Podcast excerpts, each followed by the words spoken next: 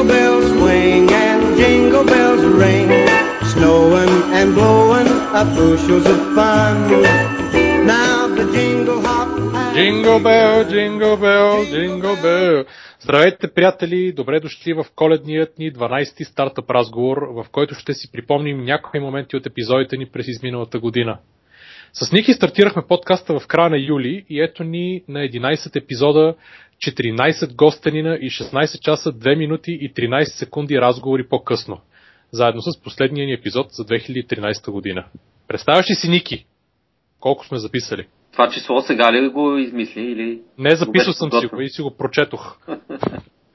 Днес ще си припомним началото с първото ни предаване, в което ни гостуваха Виктор Алексиев от Иноватор, Обекто, Rivi News и The Sox и Георги Къдрев от Имага, с които обсъждаме къде и как се стартират стартъпите в България, какви са тия стартъпи, говориме детайлно за Имага, бизнес модела и продуктите и какво и как правят, както и доста други неща.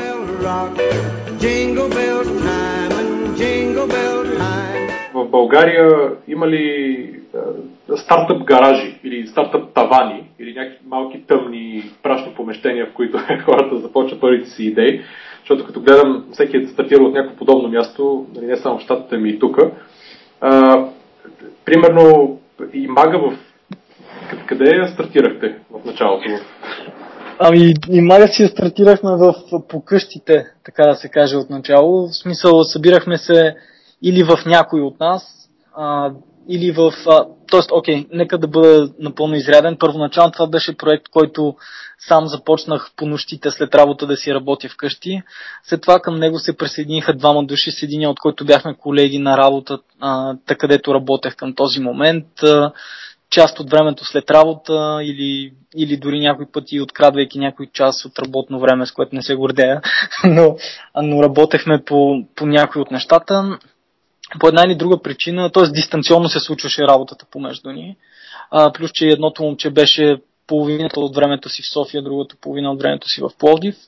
По едно или друго стечение на обстоятелствата, обаче в един момент останах сам, въпреки че запазихме доста добри приятелски отношения и с, с другите две момчета, но те решиха, че не могат да отделят толкова много време и нивото на ентусиазъм в трима ни е различно. А, така че известно време продължих сам да работя, съответно моя гараж или моят о, таван беше вкъщи, мястото, където работех. А след това, в две- 2008, когато се срещнах с Крис Георгиев и Павел Андреев, и малко след това решихме да, да започнем да работим заедно. Отново работата ни се случваше основно дистанционно по скайп. Тогава нямаше места като InitLab, като Beta House и други, където да можеш да седнеш да си работиш. Доста често сме се виждали примерно в Starbucks или в Коста или в някои от другите кафета, които а, можем да седнем и да си обсъждаме някакви неща, един вид а, като оперативка. Да, това е, въобще не се различава по нищо, мисля, от е, това, какво правят в примерно Лондон или в някакви други места. Поне като гледам, изобщо като отиде човек по тия кафета, особено в разни региони, има нали, доста силна концентрация на, на хора, които си работят е, по стартъпите от, от кафетата. А, Виктор, вие обекто, как, ти тук ли беше, като го стартирахте или вече беше в... в... Не, всъщност а, вече бях в Дания тогава. Това време и беше доста така интересен експеримент, защото в общи линии по късни нощи сме седяли и сме си говорили по скайп, структурирали сме организацията, планирали сме как да привличаме клиенти. Дори голяма част от селс процеса също в началото се изнесе по скайп от, от моя страна, както и от страна на Тодор. Първите, може би, 2 до 3 месеца работихме в, откъщи. Даже доколкото си спомням, първите един-два проекта ги изнесах. По този начин и в момента, в който вече бяхме защитили някакъв бизнес, бяхме докарали някакъв кешфол, тогава наехме един малък апартамент, заедно с, с още една компания, която между другото в последствие се превърна в Dreambox и, и вече ни е клиент, но да, беше доста След като видяхме къде битуват и нощуват стартъпите и стартъпърките в БГ, решихме да проверим кой лут им дава пари и защо. Във втори епизод ни гостуваха Максим Гурвиц от Venture Fund 11 и Станислав Сираков от Launch Hub, които подложихме бу- буквално на кръстосен разпит в рамките на час и половина. Ето какво казах. Добре, имайки предвид, че статистиката по принцип в света на стартъпите, стартъпите е, че да речем 9 от 10 компании се провалят. Нали, не говорим за България, говорим за навсякъде. А, какъв е при вас процента на идеите, които не са потръгнали след първите, да речем, 3 или 6 месеца? Говорим за акселераторска програма. Ами, пак аз ще взема прав, прав думата. А, ни по-скоро до момента, нали, има, има, има и предвид, че ние това го правим сравнително отскоро и, и може би в някои случаи ни е трудно да откриваме тези, нали, вече почваме, научаваме се да откриваме тези ранни сигнали. Може би при нас има, а, бих казал, 3-4 екипа, които не се движат достатъчно бързо. Това ми е наблюдението. Не мога да кажа от днешна гледна точка дали те са успешни или неуспешни, но да кажем, шипват продукта си по-бавно има някаква такава не, не, не е добра динамика вътре в тима. Това на този етап е така сравнително доста малък процент нали, на фона на, на, на, на общите, общи, общите инвестиции при нас. А, иначе по отношение на, така, на тези success stories, понеже аз имам, имам и друг мотив да не споделям, имаме в момента две компании, които преговарят с доста сериозни имена, нали? запазвам си правото в момента, в който имат подписани всички документи да, да, да ви ги изпрата, така че вие ще можете да... Да, да ще, ще ви бъдем много благодарни. Да, да кажете. Всъщност, от, от гледна точка на, на, на, на, на, на неуспешните екипи, по принцип, аз мога нали, да споделя едно такова наблюдение, което може би малко говори нали, за такива по-големи трудности, които имаме работейки тук в региона. По принцип, нали, тази идея, която е мотото на работа, например, в компания като Google, който е fail often, fail fast, значи провали се често и провали, провали се бързо. А, това е нещо, което наистина е един от, едно от качества, които по-трудно се, се приемат. А, а мисля, че не само в Източна Европа, то може би е някаква такава европейска европейска болест. А, при нас личи се, например, в портфолиото, че има компании, които Ам, много трудно е да, да кажеш, че някоя компания се провалила вече в момента, макар че някои компании вече са скоро, ам, след малко ще бъде година как са велеван, но все пак е трудно да кажа, че са провалили. По-скоро някои компании не вървят оптимално бързо. И всъщност е, проблема, който, който аз виждам, е, че ам, нали, бъдейки тук в региона, е много лесно да, да, нали, да съществуваш без да се проваляш. Нали. Е, ти, дори ако имаш някакъв трекшн, който не е много силен, не е някакъв хоки стик трекшн, като се казва, обаче нали, продажбите, например, те се увеличават, увеличават малко по малко всеки месец или всеки 2-3 месеца и компания всъщност съществува и дори да резваш едни пари, като например 25 000 или дори 10 000 евро, които за, нали, за развитие на един проект в една западна държава, в един западен град са много малко пари, обаче нали, в България Runway все пак е по-голям. Така че има по-скоро, фейлер по-скоро е понякога по-забавено а, развитие, отколкото нали, такъв пълен креш. И нали, това дали е добре или не, това, това е спорен въпрос, но а, ние, ние така го виждаме в нашото портфолио. В първи епизод ни гостува Виктор Алексиев, който се е занимавал с около хиляда неща пред живота си, но не успя да ни разкаже за нито едно от тях като хората, така че решихме, че трябва да поговорим с него за Rivinews, Innovator, Obecto, The Sox и Sniper Airsoft, които са все различни начинания в няколко държави при това. И предния път не успяхме много много да говорим за тях. Та, днес може да използваме така по-неформалната обстановка да, да ги обсъдим и той да разкаже с две думи. Примерно това, което днеска трябвало да лончне, обаче не лончнало, ще лончне утре, е RiviNet. Не, RiviNews или RiviNet. Да, то е реално компанията RiviNet. RiviNews, така сменихме бранда, за да комуникира по, по-конкретно това, с което се занимава. Да, това е доста интересна платформа. Аз там се присъединих първоначално през консултантската си компания, помагайки на екипа да структурира идеите си и да формира продукт от тях като целта на платформата е да се промени, да се революционизира модела за дистрибуция на новинарско видеосъдържание онлайн, а, като се използват доста така иновативни идеи за балансиране на, на екосистемата на този пазар, т.е.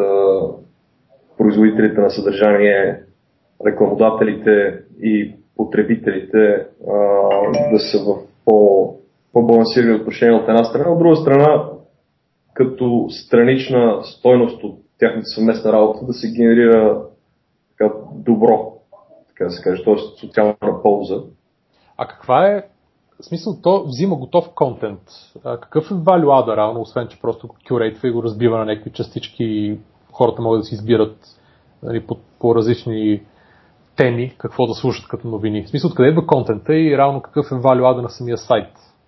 Значи така, първо да, така, да сложа един дисклеймер, че а, ако не влизам, не влизам в големи детайли, това е умишлено, защото а, все пак все още нямаме клиранс. Ние нали, те първа лончваме отворена бета, така че все още гледаме да не, да не говорим твърде много.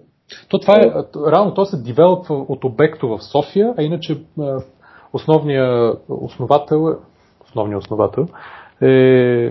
Това няма да го се, Да, се основал в, в Швеция.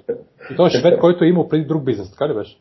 Ами аз ще той екипа е невероятен. Аз в интерес истината нещо, което ме привлече, нали пак както казах, аз започнах като консултант през моята консултантска компания Innovator, с която работя предимно с чуждестранни компании в а, предимно финансирани а, нови стартъпи. Моята роля обикновено е Product Development или Enterprise Engineering. Като Product Development горе-долу ясно какво обхваща. Enterprise Engineering е това да се изгради организацията около самия продукт, така че да му позволи да, да функционира коректно. Та, та екипа там е много интересен. ами, архитектурата на самата организация около проект продукта, така да се каже, която, примерно, къде има необходимост от какви са, примерно, оперативните процеси, които са необходими да, да текат, какви са, а, какви спорт нужди има. Абе, дай някакъв пример най-добре. Ами, ако взема конкретен пример за Rivinet, и то това е хубавото на, на взаимодействието между тези два компонента, Product Development и Enterprise Engineering, че de facto ти разработваш продукта така, че да е най- рентабилно да го оперираш. Значи, примерно, ако вземе за конкретен пример Rivinet, какъв тип роли трябва да има между а, за това да се приема съдържание, да се приемат а, потребители, да се обслужат тези потребители, да се приемат рекламодатели, да се валидират техните реклами, да се подкрепя така, симбиозата между видеото съдържание и реклама, а, какъв тип а, технологична поддръжка, потреби, поддръжка за потребители, т.е. спорт е необходимо, какъв екип е необходим за разработката, какви процеси трябва да има за управлението на самата платформа, т.е. като процеси трябва да разбираме канали за информация и да ни работа, която трябва да се свърши, задачи, отговорности и така нататък. Тоест как да се структурира самата екосистема около даден продукт, така че той да функционира и да се развива. А, иначе нали, въпросът ти първоначално беше за екипа, така да се каже.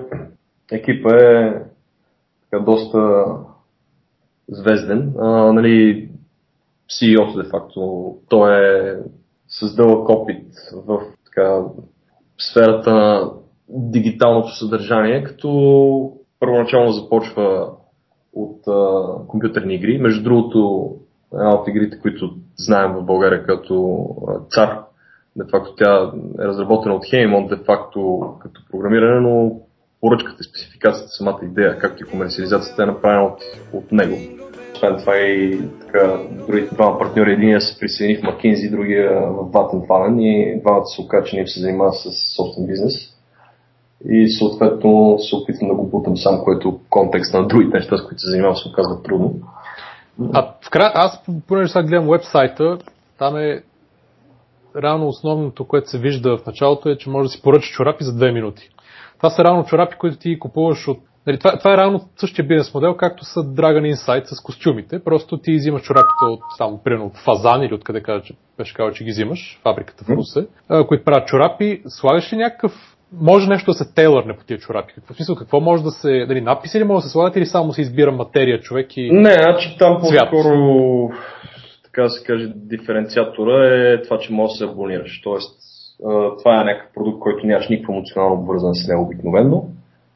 съответно, не искаш да го мислиш, не искаш да ходиш всеки път в магазин. Между другото, нещо, което открихме с работата си, де факто беше това, че а, също по-голямия процент чорапите на мъжете ги купуват жените, което нали, първоначално звучи като малко така сексистка спекулация, в последствие се оказа факт. Нали? Но... Това говориш за, за къде? За България ли? Ами не, ние всъщност български пазар изобщо не го таргетирахме. А, складовете де факто са в Англия, дистрибуцията е предимно насочена към западноевропейски пазар в момента. Защото в Англия чорапите, които носят хората, са шокиращи. Факт. да, ако погледнеш, обикновено там гледат да си да има съвпадение между цвета на вратовръзката и цвета на чорапите. Тоест, редовно виждаш в ситито хора, които ходят с жълта връзка и жълти чорапи, и съответно черен панталон и черни обувки, розови чорапи, оранжеви чорапи на зелени кръгчета, да, е... сини чорапи на жълти сърчица. Изобщо има нали, всякакви, има примерно шарени като дъгата, нали, с 100 милиона цветове върху тях. Изобщо е нали, някаква абсолютна феерия от цветове, като погледнеш краката на хората и всички носят абсолютно един и същ вид обувки. Дословно един и същ, сигурно 90% пазарен дял имат модела, на, модела, който стартира от Чърчес с нали, отрязаното бомбе отпред. И всички с такива обувки, естествено, може само се различат от по чорапите. Но бизнес моделът тук е, като казваш... Бизнес моделът е като на Dollar Shave Club. Да, аз това ще питам, като на Dollar Shave Club ли е бизнес да. модел? Тоест ти плащаш примерно хикс на, на месец и... На година. И на година и получаваш нали, еди колко си там чифта Доставка, всеки да. месец. Да, да. Добре, а защо не... В смисъл, понеже казваш, че има проблем с трафика, има нали, няколко други фирми, които и в Штатите, и в Западна Европа, и то за различни продукти се, а, се ползва този, този бизнес модел, примерно за козметика, за храна, има обаче и за, нали, за вратовръзки, да речем.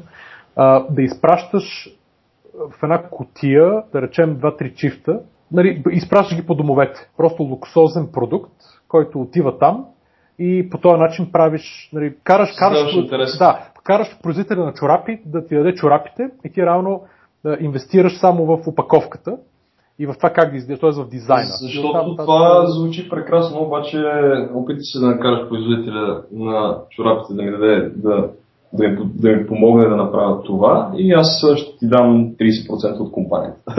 Добре, още утре ще В четвърти епизод поканихме двама от най-перспективните и иновативни стартъпи в България от сферата на образованието, които вече променят живота на цяло поколение деца, чии възрастни. Гости ни бяха Дарин Маджаров от Уча.се и Кирил Митов от Robo Partners, които със сигурност оставиха лъч надежда за българските ученици. И която разработва реално софтуерно решение за адаптивно учене. Точно това, което ти казваш. Те, мисля, че стартираха с математика и взимат целият учебен материал и го накъсват на определени и го реструктурират реално. И позволяват онлайн на студенти, той мисля, че направиха за, за студенти, за последен, ученици, мисля, последен клас и за студенти, които учат математика, а, реално да може студента да започне да учи и да минава през материала и с, с, самата система го връща там, където той не, нали, не разбира или по-зле се справя, после пък забързва го там, където той е по-добър. Изобщо позволява му в, неговото, в времето, което той иска да учи, той да учи с скоростта, която той иска да учи. Тоест, тези, които са по-бързи, няма нужда да дремят в класните стаи или в, на лекцията ми, могат да минават повече материал, да взимат съответно упражненията и изпитите. И дори мисля, че бяха изтествали системата в един университет, не си спомням точно кой, където а, реално всеки студент имаше компютър и минаваха през през материала и през системата. И професора, реално от човек, който преподава и обяснява и показва някакви задачи, се превърна в един супервайзър, който просто помага там, където някой не разбира нещо конкретно. И само сновеше и ходеше между, равно, между студентите и хората го викаха, като нещо им трябваше да им обясни. Тоест, вие, нали, но все пак това е, нали, Нютон, тя е огромна софтуерна компания, т.е. огромна, голяма софтуерна компания вече, с нали, много сериозна, сериозно финансиране и много хора, които работят на това нещо. Вие в тази насока ли отивате заедно с материала? Тоест, преструктурирате го по начин, по който да, да може да, да бъде направен адаптивен. Това е истината. Това е истината със сигурност и ние с... действаме в тази посока с пълни сили. Това, което правим е следното. Прави се видеото точно по изискванията на Министерството на образованието, точно това, което трябва да знаят за училище. След това се прави упражнението върху видеото, като се тества това, което основните неща, които, трябва, които са научили в видеото. Всеки въпрос е свързан с определена част в видеото, има се определен так за компетенция, която се тества, за тип знание и така нататък.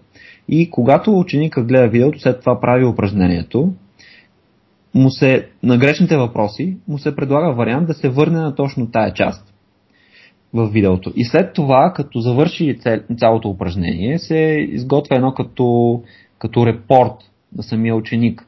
Къде е сгрешил, къде има нужда да се подобри, в каква част от знанието трябва да положи повече, повече усилия. Това е готино и за родителите, защото само на по-малките деца те искат да имат обратна връзка от това, което се случва в училище, но няма никакъв шанс. А те с един клик, като дойдат, ще могат да проследят цялата история на детето на сайта и да видят къде са му силните и слабите страни. Така че със сигурност действаме в тази посока, ще стане бъдещето.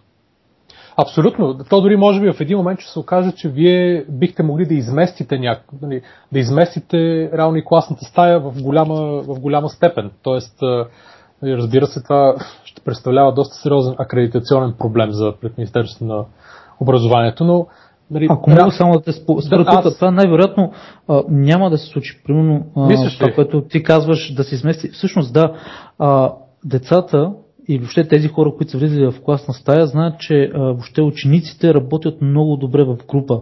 А, много малък процент от учениците, по мои наблюдения 2-3-4%, успяват да работят самостоятелно, целенасочено, полагащи усилия в къщи с някаква посока.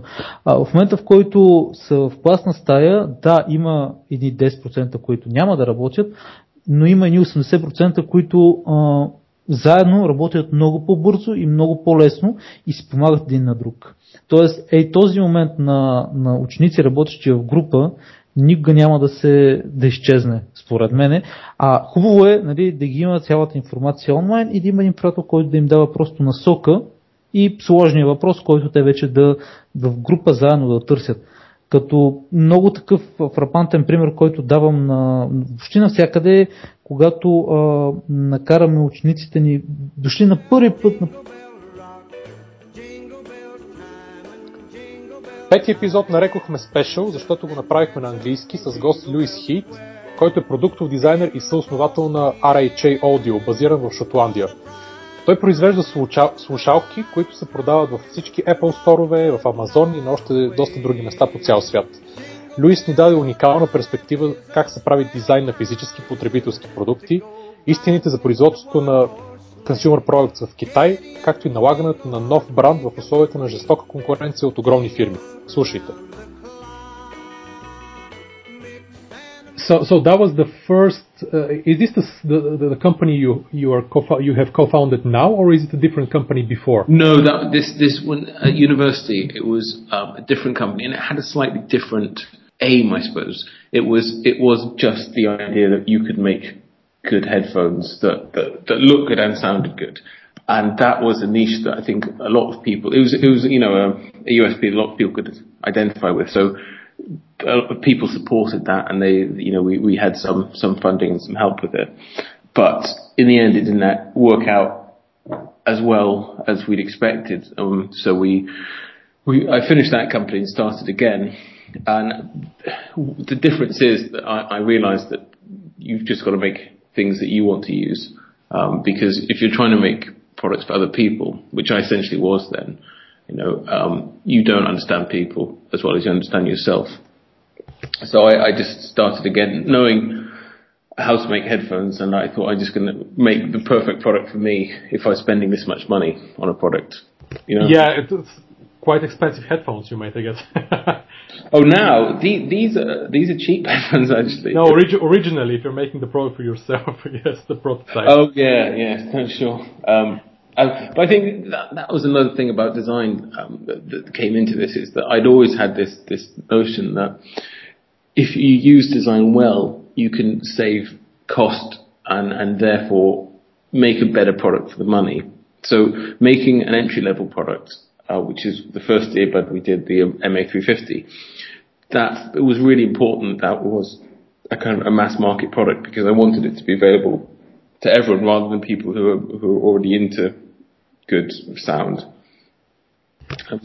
So that that was the starting point for all this, and that that went very well. Um, and off the back of that, we've we've developed it further. So where, where would you say was the difference uh, in what you did originally with the headphones? So why did you fail the first time, and how did you use what you learned then to be successful uh, with with the company you are running now?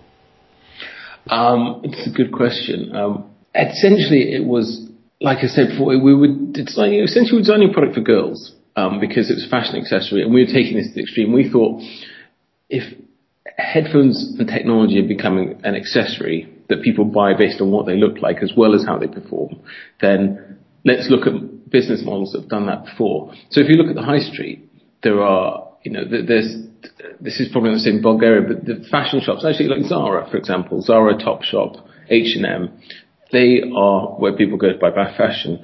And if you try and incorporate that model, how they market them, um, how they package them, who how you know who they appeal to. Why do we try and do that with technology? Because that's the way this is going with the iPhone, and that's the model we used, and it, it did have some success. We we were covered in in um, Vogue, um, Italian Vogue, a couple of other you know high-end magazines like that for the fashion world, and people liked the product. But when it came down to it, the market we're aiming at, which is predominantly female, at the price which was seventy pounds, uh, they really liked it, but they didn't want to buy it. You know, they'd rather spend that money on something else, like clothes or shoes. Um, so at that time, it, it wasn't right. Um, since then, there have been a couple of companies who've done exactly the same thing, and now that headphones are more popular, they've had more success with it. Actually, interesting about what we did is because I've always been very interested um, in, in sound. I made sure that the headphones sounded really, really good. And this is actually against the advice I'd had from um, a lot of the, sort of business mentor type people at the time. But the, the one redeeming factor of that business for me was that I knew I could make headphones that sounded good. And when people tried them, they said these are as good as Bose or as good as Skullcandy, uh, not Skullcandy, but as good as Sennheiser, for example, and they they are half the price. So I thought, right, well, I'm just going to make things I know I want to use, and I know I can make them to be as good as the competition, and probably at a lower price. So that's what I'd, I suppose, what I'd learned, and that's what I went to the next company with. Шести епизод беше, ако не друго, то различен. Започнахме да говорим с Тодор Гигилев от Dreamix и Румен Рачков от 3Chess за това как се правят онлайн игри и софтуер за бизнес анализи, а тя къде излезе. Чуйте сами. Мога да ви кажа, например, пример за Сингапур. Сингапур е номер едно водеща економика и най-бързо развиваща се в света. там всеки 6 човек е милионер и сякаш отиваш там и ти се изпълват направо мечтите ти стават реалност. Еми да, обаче отиваш там и разбираш, че първо хората са глупави. Буквално. Хората са на едно ниво, такова, дето в България сме били сигурно преди 100 години. И... Ти за коя прослойка от хората говориш, понеже нали, това е доста голяма генерализация? Еми, програмисти в банка. Те са, буквално тези хора не са адекватни и буквално тия хора, те не, нямат common sense. А какво означава това? Че ходят примерно и си обуват си лявата обувка на десния крак сутрин и че се блъска по стените или какво имаш предвид? Ами имам предвид, че ако те са в България, никой няма да иска да работи с тях и че чакаш човека да направи някаква стандартна работа за, за пъти повече, отколкото трябва да я свърши. И не случайно там senior management е европейци или американци. Буквално, наистина, те са принудени да имат закон, който казва, че а, на всеки, за да имаш чуждестранен чужденец да работи в фирмата си, трябва да имаш трима местни хора. Значи трима сингапуреци, за да имаш менеджер от Европа.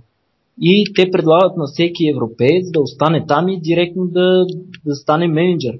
Те наистина тия хора им липсва common sense. Мога да най-простия пример. Имат сайтове с работно време.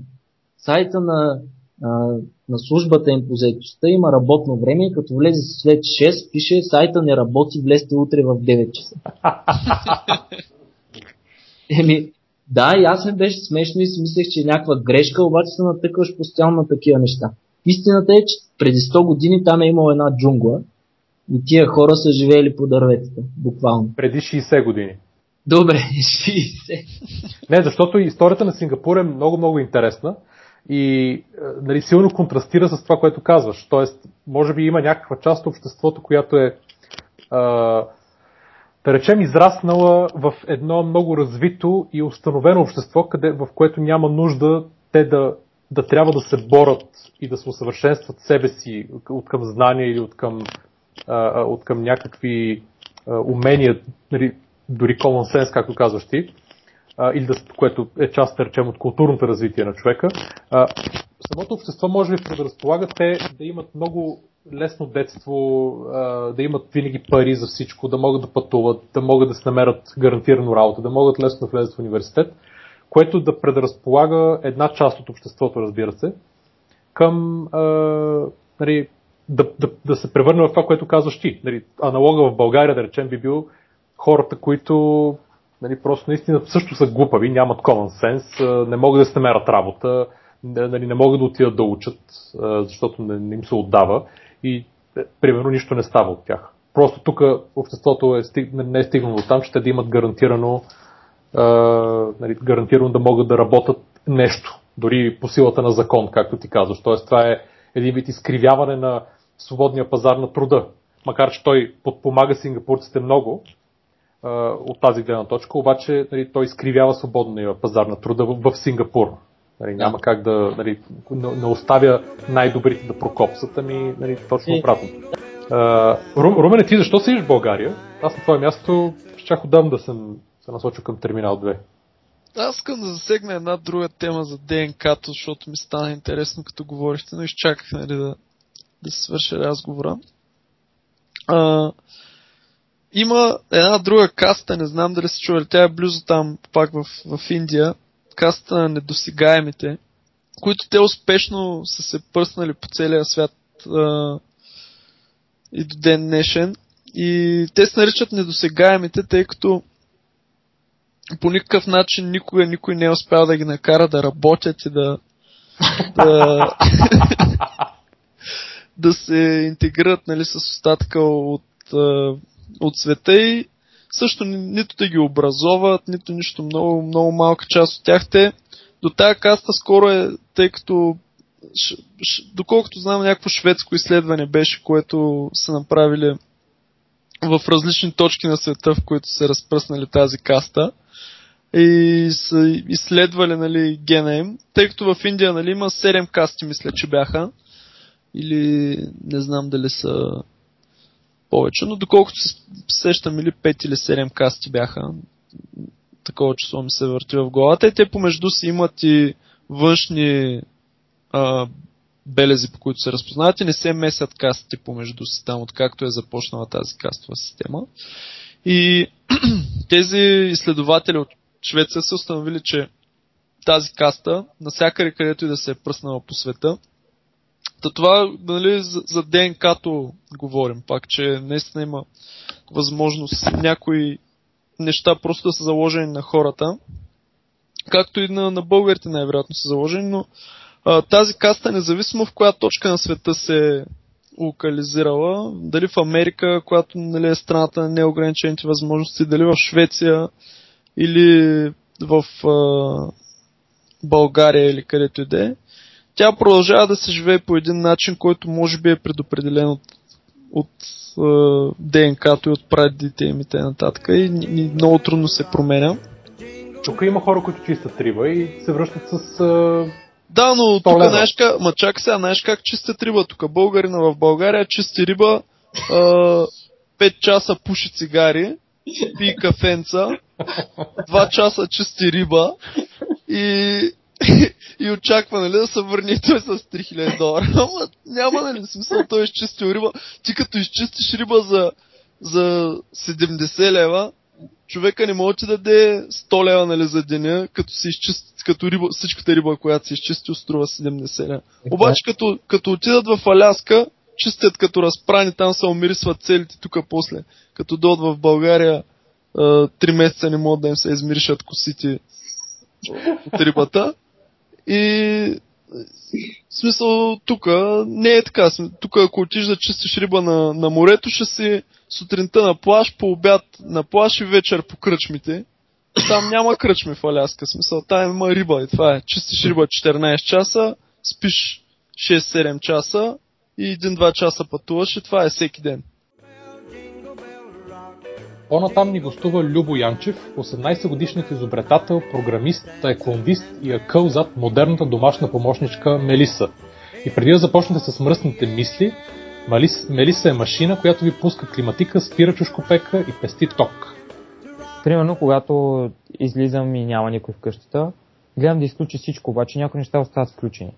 А, ти реално от работата, примерно, може, може да си изключиш климатика, да не ти работи цял ден и все пак 10 минути преди да се прибереш, ще го пуснеш да ти стопли къщата. Разбираш ли, в момента реално специалната на ток може да се получи от тези такива рационални а, решения, които ти взимаш. Добре, това в крайна сметка не е продукт, който идеята му е да спестява нали, ток О, да, да, да. пари. Нали, това е нещо, което е convenience item. Нали, даже не знам дали е convenience или как се води луксозно нещо или Еми, не искаме да се приема за Да, не знам точно как се позиционирате, но със сигурност не е нещо за пестене на пари. Определено, Това е да. е просто бонус, който... Точно така. Нали, сега не мога да се изчисли какъв процент ще бъде, ще го има със сигурност. Нали? А и този процент зависи от самия човек. Дали все пак той ще иска да си изключва уредите, когато не ги ползва, или не му пука и ще си ги остава включени по цял ден лампите. Разбира се.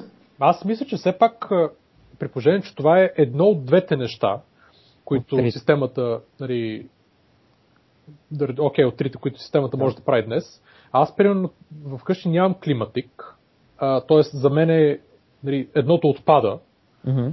и остава само това. А, тоест, в един момент може да се окаже, че нали, особено при темата за, за сметки за тока, която е нали, особено щекотлива в България, а, може, да, ми, да, абсолютно. О, не, пред, днес, Нали, Днес практично може да се окаже, че това е много силен selling point. Нали, ами... много, много нещо, което хората да търсят и това ще е първия въпрос. Окей, купувам го това нещо, давам примерно 1000 лева, Uh, сметката ми за тока до сега е била uh, 200 на, или 150 или 200 лева на месец. Кажи Няма ми, да ти излезе математиката. Нали, еми, то това е въпроса. Тоест трябва да имаш някакъв нали, горе-долу отговор. Трябва да имаш някакъв отговор, нали? Което няма да е лошо с някакви тестови, примерно 5-10 тестови домакинства, които могат да тестират след това. Ами, идеята е все пак да имаме тези 5-10 домакинства, за да може да пресметнем. Да, да, ама това са ти у вас, в приятели, в нас, в някой си друг и така нататък. Тоест ти лесно можеш да стигнеш до 5-10 домакинства, нали, да, си, да си използва системата. Така е, да. Всъщност в момента имаме а, така поръчка от пилотния ни клиент, и ще гледаме там да може да извадим точно такива данни. Примерно аз ти кажа, ти ще можеш да си спестиш до 30% от тока, стига да, ги, да го използваш умно. Разбираш, тук, тук много зависи. Не е нещо, което просто пъхаш в контакта и то бам, намалява ти сметката. Това ще е нещо, което ти все пак ще трябва да... А, как кажа, той ще ти позволи да си намали сметката, обаче ти ще трябва да го използваш умно, за да, всъщност за да намали. А с времето, когато напишем този алгоритъм и така нататък, а, то ще ти казва, в смисъл, няма ти да трябва да го използваш, то, няма, няма трябва да мислиш тези неща, ами то ще ти казва, искаш да ги изключа. Примерно тук ще излезе от вас, искаш да ти изключа, да я знам, телевизора. Да, да, аз го разбирам това нещо, а, но мисълта ми е, че нали, много силен, както ти като спомена за value proposition, това може да се окаже, че ако, ако се целят потребителите, нали, това е много силен, а, нали, силна точка на продаване. Нали, а, така че не го, нали, не го подценява и Съгласен с, с, теста, с теста определено нали, е крачка в правилната посока това, което сте тръгнали да правите. Съгласен съм с теб и ние общо заради това решихме да предлагаме точно тази функция за мониториране. С изглед на това в бъдеще да може да а, да предлагаме точно намаляване на сметката на ток. Значи идеята каква е по принцип на целият този дебат? Производство в а, случая в България срещу производство в Китай. Но нали, този дебат се води всеки ден а, в нали, стартъпи, кои, хардуерни стартъпи, които искат да направят някакъв продукт и казват от патриотична гледна точка особено, искаме да помагаме на економиката в, в случая Англия, Шотландия, Штатите, Франция, България и така нататък. И затова искаме да се произвежда тук. Това обаче а, винаги Ги убива, се оказва. Да. да, ами не, голям, голям проблем, особено когато се търси външно финансиране. А, значи аз имам да, повече от един случай приятели в други чужди държави, които са го пробвали това нещо и при разговор с инвеститора, в момента в който той каже такова нещо, искам да го произвеждам, там случай беше в Англия, за да помагам на економика тук, някакви части, разговор спира. Инвеститор казва, много хубаво, обаче патриотизъм с моите пари някой друг път. Ами да, не са ли, не са ли прости нещата? Тоест в Китай е, първо е по-ефтино и второ почти цялото ноу-хау вече е там. Точно така, значи... Първо основно... ще стане по-добре да. и второ ще стане и по-ефтино, така че патриотизма... Да, значи, а, а, точно това е големия, нали, големия... Тоест хората по принцип асоциират Китай, производство в Китай с производство, нали, че там се прави всичко и че е много ефтино. Обаче реалността при, когато правиш хардвер, не е само, че е по-ефтино. Там могат да правят и доста скъпи неща. Е, там се сглавя iPhone. Абсолютно, да. А, мис, а, основният аргумент за Китай е следния. Там отиваш при една фабрика. Има един човек, който те поема. Той тази фабрика може да направи горе-долу каквото искаш. Ти им казваш, ето... Думи прости ноу-хау се е преместил там. Да, но не само ноу-хау. от Европа. Абсолютно, но не само ноу-хауто, ами и цялата екосистема на производството е там. Нали, то не е, не е случайно е по-ефтино, само защото, примерно, са големи фабриките, имат економика от мащаби или че хората получават по-малко а, пари а, и работниците могат да го сгубят по-ефтино. Просто в момента, в който ти му пратиш това прототип, той казва, окей, трябва ми тази платка, този сензор, тук тази пластмаса, тук тия бутончета, тук тази светлинка, този диод. Веднага звъни 4 телефона и ги получава всичките по-отделно на много по-ниски. От съседния завод. Абсолютно от, от заводите и за, нали, което няма економика в света вече, за съжаление, просто на Китай нали, това успяха да направят последните 10 години, няма економика в света, която да се доближи, до, изобщо се доближи до е, производствената екосистема на Китай. Дойде време за игри и да ни гостува нашият стар приятел Емо Вагенштайн, съосновател на онлайн магазина за продажба на игри, гейминг машини, книги, фланелки и вече още доста други неща, ozone.bg. С него обсъждахме как се създава нишов успешен онлайн магазин в България, как се налага бранд и как се прави от еднократният онлайн потребител фен до живот. Просто защото го имаш на склад, можеш веднага да подготвиш поръчката и да изстреляш за следващия ден. Добре, аз в момента гледам сайта, а, който е Нали, Озоне. Да, да, да, точно така, Озоне ПГ. Мисълта ми е, че той е, като, нали, като изключим средната секция, която е функционалността, има нали, един голям, едно голямо брандиране. Това от, от коя игра? От Battlefield ли е? От Battlefield, да. Battlefield. Сега, това е друг канал, по който вие правите пари или, ви, или това е ваша инвестиция, за да продавате примерно Battlefield? Според зависи и двете. В случая е наша инвестиция за да изглежда сайта добре, да продаваме Battlefield така нататък. В смисъл то на някой, ако, ако влезеш примерно на, ако сърчнеш in Last of Us, да кажем, в, в търсача. Какво да сърчна? Last of Us. The Last of Us за PlayStation 3 има такава игра. Last of Us, да. Гледам да, сега. Като влезнеш вътре в нея, съответно вече има си фонче, което си е специално само за нея и така нататък готин, готин, готин фен сервис за, за клиентите. А има каква част от това брандиране на отделната страничка а, нали, е платено към вас? Тоест, нали, самия, самата и някой ви плаща да го сложите там? А, не те разбрах.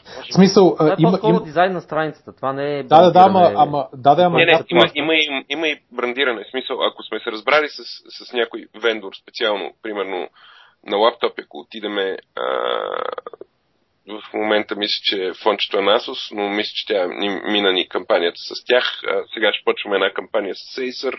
Съответно ще има много по-сериозен фокус на техните а, модели, съответно ще имаме брандинг на страница, така нататък. Когато правим нещо с някой, а, винаги, винаги брандираме. Имаме, ако сърчнеш Razer в търсачката. Най-отгоре ще се покаже с удивителна виж най-новите продукти предложения на Razer тук и там ще отидеш вече на портала на Razer, който си е, го правим директно с вендора. А, промоциите ни се правят директно с вендора. О, много як. Български много як, да. да. да. Но там вече това са неща, които мога да си, мога да си позволим да, да правим и имаме, имаме много, много мощ в тази, в тази част. А, и реално, примерно, Razer, Razer, който изглежда наистина много готино, а, те, реално в нали, техния рекламен бюджет, който отива към вас, а, влиза и това брандиране вече на сайта. Точно така, точно така. Да, т.е. това е допълнителен канал. Така наречения Shopping Shop, както те обичат да си го наричат, въпреки че изглежда значително по-добре от Shopping Shop на други места. Но те много тъжат на тази номенклатура. Имахме си някакви разговори с тях безумни. А, както и да е, смисъл, такива неща може да правим в момента. Правим на SteelSeries такъв център. Ам, по, по лаптопите правим такива неща, с мултимедията правим такива неща и там вече помагат и вендори и така нататък. Така че там е интересно си е. В смисъл, готино е като, като възможност. А вие, вие правите доста сериозен бранд билдинг, особено покрай излизания на, примерно, на, на, на, нали, много дълго чакани игри тип, речем StarCraft 2, Diablo, на Blizzard и така нататък, нали, други подобни.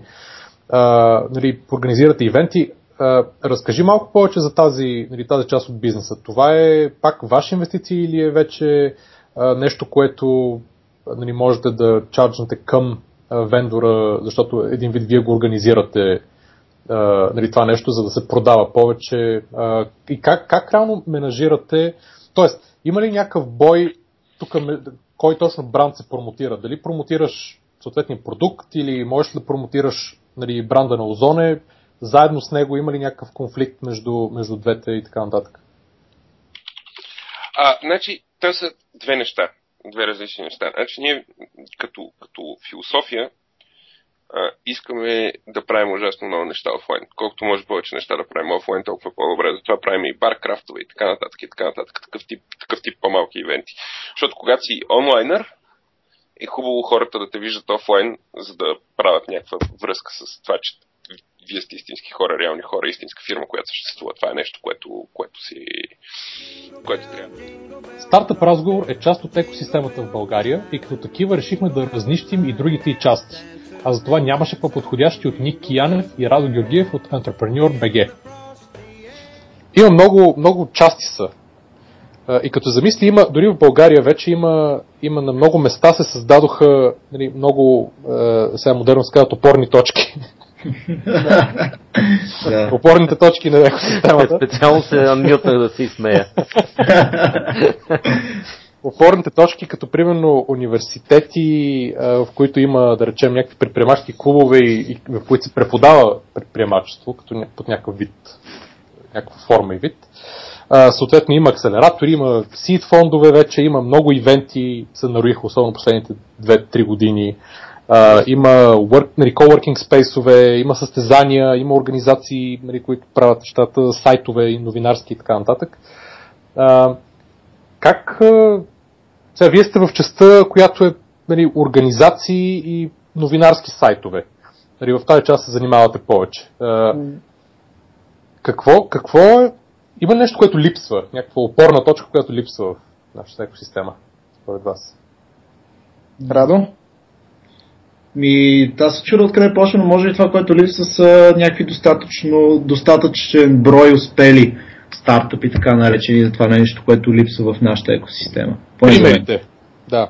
Примерите. Всички знаем за Телерик, общо заето всички знаем за тези големите а, компании, които са си изговорили говоренето по тези стартъп събития и общо заето всеки знае тяхната история и това, че са успели, но, но според мен липсва а, този процес, където се навъждат повече подобни компании. Разбира се, да станеш на нивото на Телерик изисква време. Просто изисква физическо време, но, но това като че ли е липсващо някакъв конкретен успех, който да, да е ясно какво са направили тези хора и къде са успяли, че продават на някого нещо.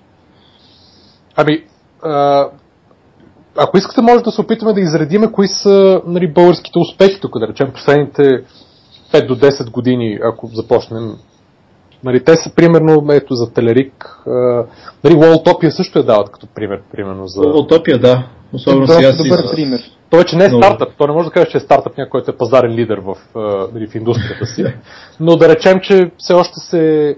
Нали, човека, който нали, Ивайло Пенчев е такъв сериен предприемач и да речем, че за удобство може да го наречем стартъп. Да. То тук е доста наистина развита границата, къде е точно стартъп, къде, е пазар, къде ставаш пазарен лидер, къде си голяма компания, коняща към а, по-корпоративна структура.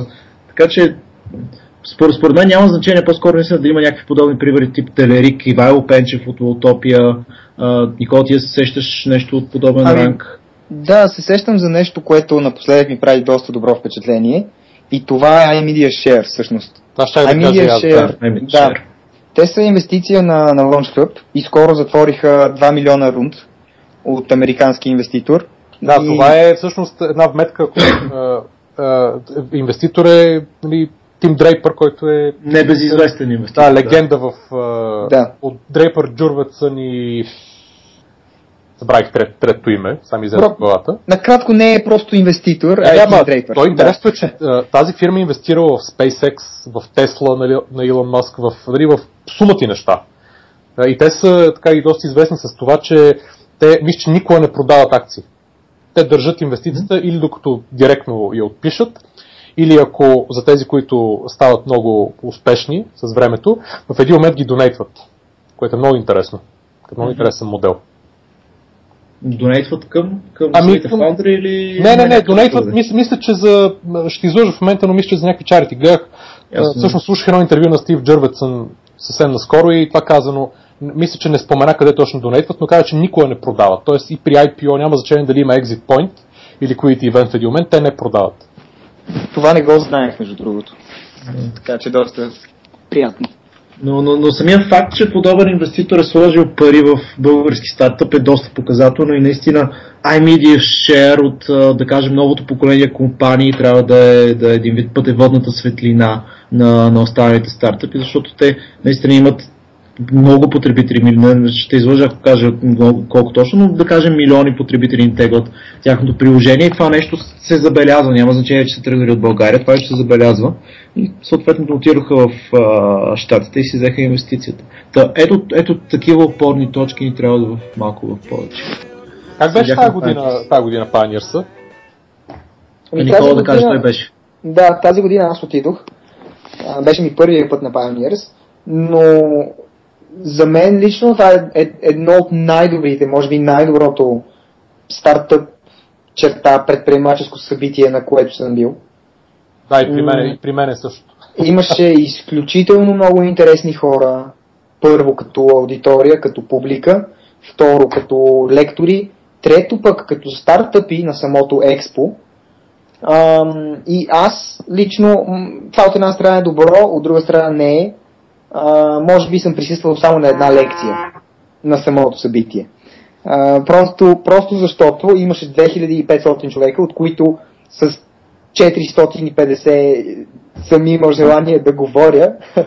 А, и просто се опитвах повече да завържа някакъв контакт с, с хора, с които съм искал да комуникирам, отколкото да чуя лекциите, тъй като всъщност лекциите се качват онлайн и можеш да ги чуеш по всяко едно време и да ги видиш дори, но с тези хора не се знае отново кога и къде ще се засечеш и дали ще имаш възможност да говориш, да комуникираш, да обменяш опит, знания и така нататък. Да, абсолютно съм съгласен. Миналата година, когато отидох, нали, хванах някои от събитията, от лекциите, т.е. Но останалото време беше нали, разговори с абсолютно нали, рандъм хора, да. защото наистина, наистина беше, е пълно с много интересни типове и жени, мъже и така нататък. Да. А, дори с някои от лекторите успяхме да успяхме така да говорим дори за 30 секунди. Беше Но... интересно. Използваме тук да честитим на Ники първото място в класацията на Дарик Радио за 40 под 40 българи. Браво за направеното до сега и сме сигурни, че ще постигнеш още доста други върхове. В десетия и най-дълъг епизод, над 2 часа, си говорихме с Тани Милев от Chase Cloud и Рока Кока за арт, изкуства, анимация, видео, Холивуд, специални ефекти, роботи, дронки, наногенетика и още десетки неща. Да, всъщност, а, мисля, че още като хлапе а, така съм се, се интересувах от а, нещата, които са свързани с история. Смисъл, винаги много съм обичал да гледам а, анимация, филми. Почти в момента 90% от времето, което прекарвам пред екрана е за да гледам нещо. още от малък, всъщност, първо започнах с някаква любов с книгите, след това филмите, нали, защото аз не съм чак толкова стар, не съм чак толкова млад и ги помня там всичките първи анимационни филми, дето ги пуснаха по канал 1, преди да бъде канал 1. Как сме се редяли да ги гледаме в 6.30, като ги пуснат. Кои, например? А, любимите. А, имаше много яки такива. Значи, космическите ни бяха най-любимите. Имаше някакви буревестници, имаше за някакви роботи, Волтрон, всички штурти. Е, имаше и там и класически приема мечето, Ръспин и така нататък. Ама... Е, това е уникално с uh, Туизъл, Чу и Елби. Абсолютно, да. Имаше някакви такива орки летяха в самолети. Това беше много впечатлящо. А, ако седна и се помисля, сигурно ще сета всичките. Даже а. мога и някакви отделни епизоди да се сета. Ти сигурно значи си чел и на дъга едно време ще броеве. О, да, да, кака. Даже е. имам някъде много хубаво. Но Skyfi до ден днешен ми е много любима тема. Та, така, всъщност а, много години по-късно и то даже наскоро си замислих, че това, което наистина таки много ме кефи, в независимо от медията и дали ще е кино, дали ще е книги, е, ме кефи историята. Мисля, това е нещо, което много ме вълнува. И даже ако трябва също да се нарека предприемач някакъв арт или не знам си какъв си, бих си, как си го нарекал някакси сторителинг. Защото това е думата, която всъщност а, ме вълнува и ме определя и нещо, което бих искал винаги да правя в живота си сега, утре, в други дни, колкото дни ще имам още. И така, всъщност а, за мен е, предприемачската революция сигурно е започнала, когато за първи път се докоснах до правя 16. И тия бяха някакви много антикварни машини, но тогава нищо подобно бяхме виждани. И къде си учил, между другото, в училище? Ами, значи учил съм тук, тук ги обиколих всичките квартални училища.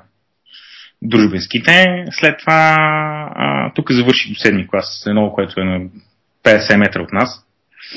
И след това кандидатствах, отивах да уча в 35-то, което е до римската стена. А, стига бе. То е до там да сме учили ние с Ники. Съседното.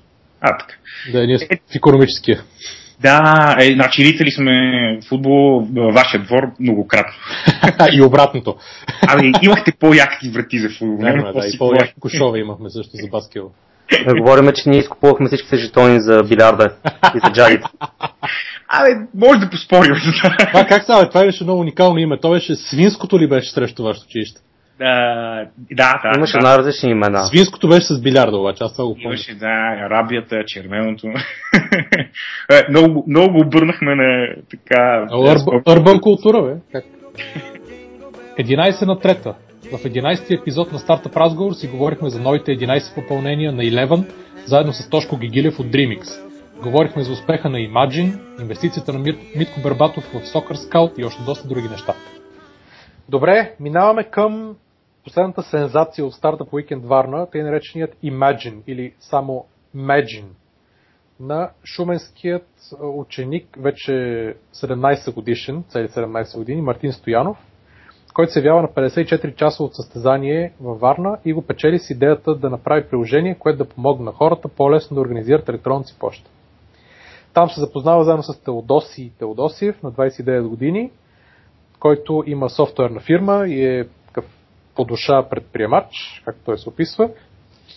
И в момента са финансирани от Eleven и работят офиса на Eleven да, направят версия на продукта си, с която да се явят на демо дей в а, Y Combinator.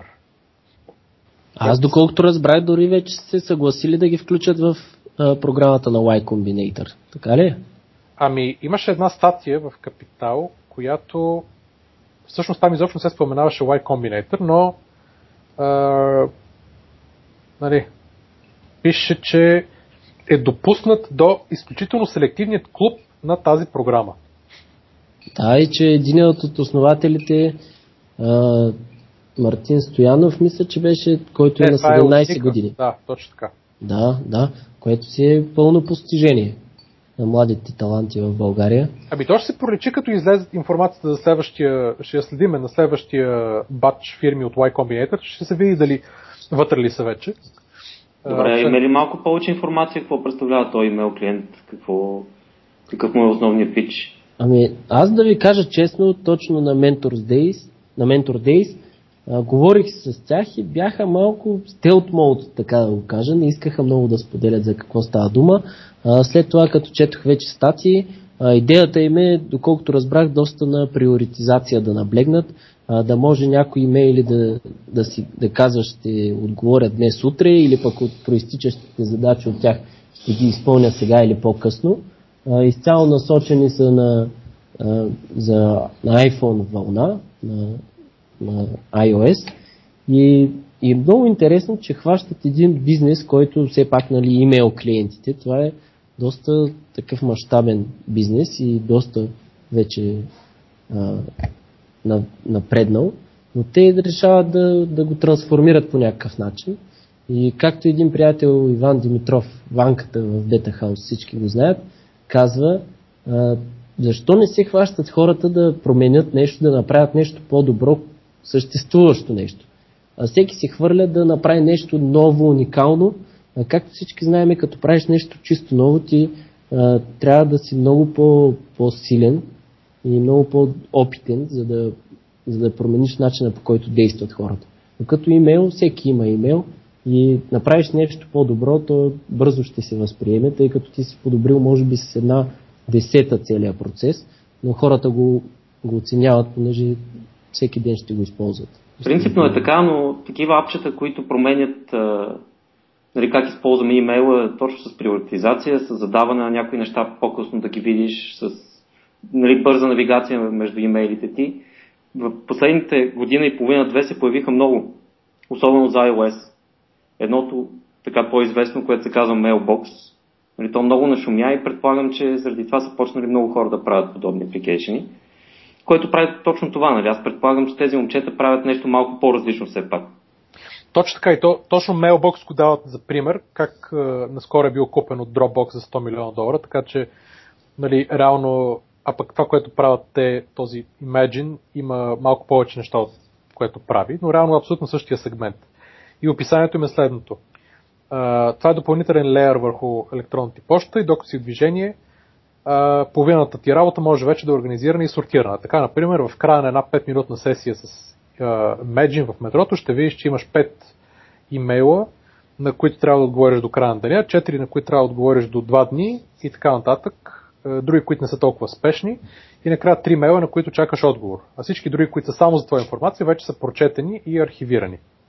Само за iPhone ще е продукта, като можеш рано да задаваш само, докато си в движение, само с по един слайд на екрана, да, рано да организираш имейла си. в общи линии, трите неща, върху които искат да се, т.е. трите проблема, върху които искат да се фокусират са, тук ги имаше някъде, ам, три основни проблема. Едното беше с търсенето, да, да може да се търси много бързо и лесно, което е проблем. Особено в Outlook, примерно в стари, разни стари версии на Outlook, преди последния Office 365, търсенето е нали, абсолютно нищо не може да се намери. Абсолютно нищо. А, нали, други е самото сортиране, искат да сортирането и реално user experience, като искат да предложат нали, много добър интерфейс за цялата. Тоест, нали, то ще се види, в момента още мисля, че го няма като продукт, но интересно е, че значи, този... търсенето им е bullet point, защото то е особено трагично на iOS, на вградения mail клиент. Нали, той почти Явно, не работи. Да. Да. Затова те са го сложили като един голям bullet point, което е хубаво смисъл. Тоест идеята е целият ап да е people-centric. Нали, ориентиран към хората, а не към самия имейл, към отделното съобщение. А сега, скъпи приятели, ви благодарим, че ни слушате. Пожелаваме ви весели празници, да не преяждате, да сте живи и здрави, да ви успеят стартъпите, а тези, които не са стартирали, да го направят веднага през 2014 година, да сте мъдри, силни и красиви и да ни слушате и до година. Намерете ни на предприемачите.com, Facebook на черта предприемачите, Twitter на черта предприемачите, предприемачите маймунка gmail.com и разбира се, тук в подкаста за всякакви въпроси, мнения, критики и предложения. Този път, по изключение, ще завършим с обичайното или необичайното вече. Оставка време.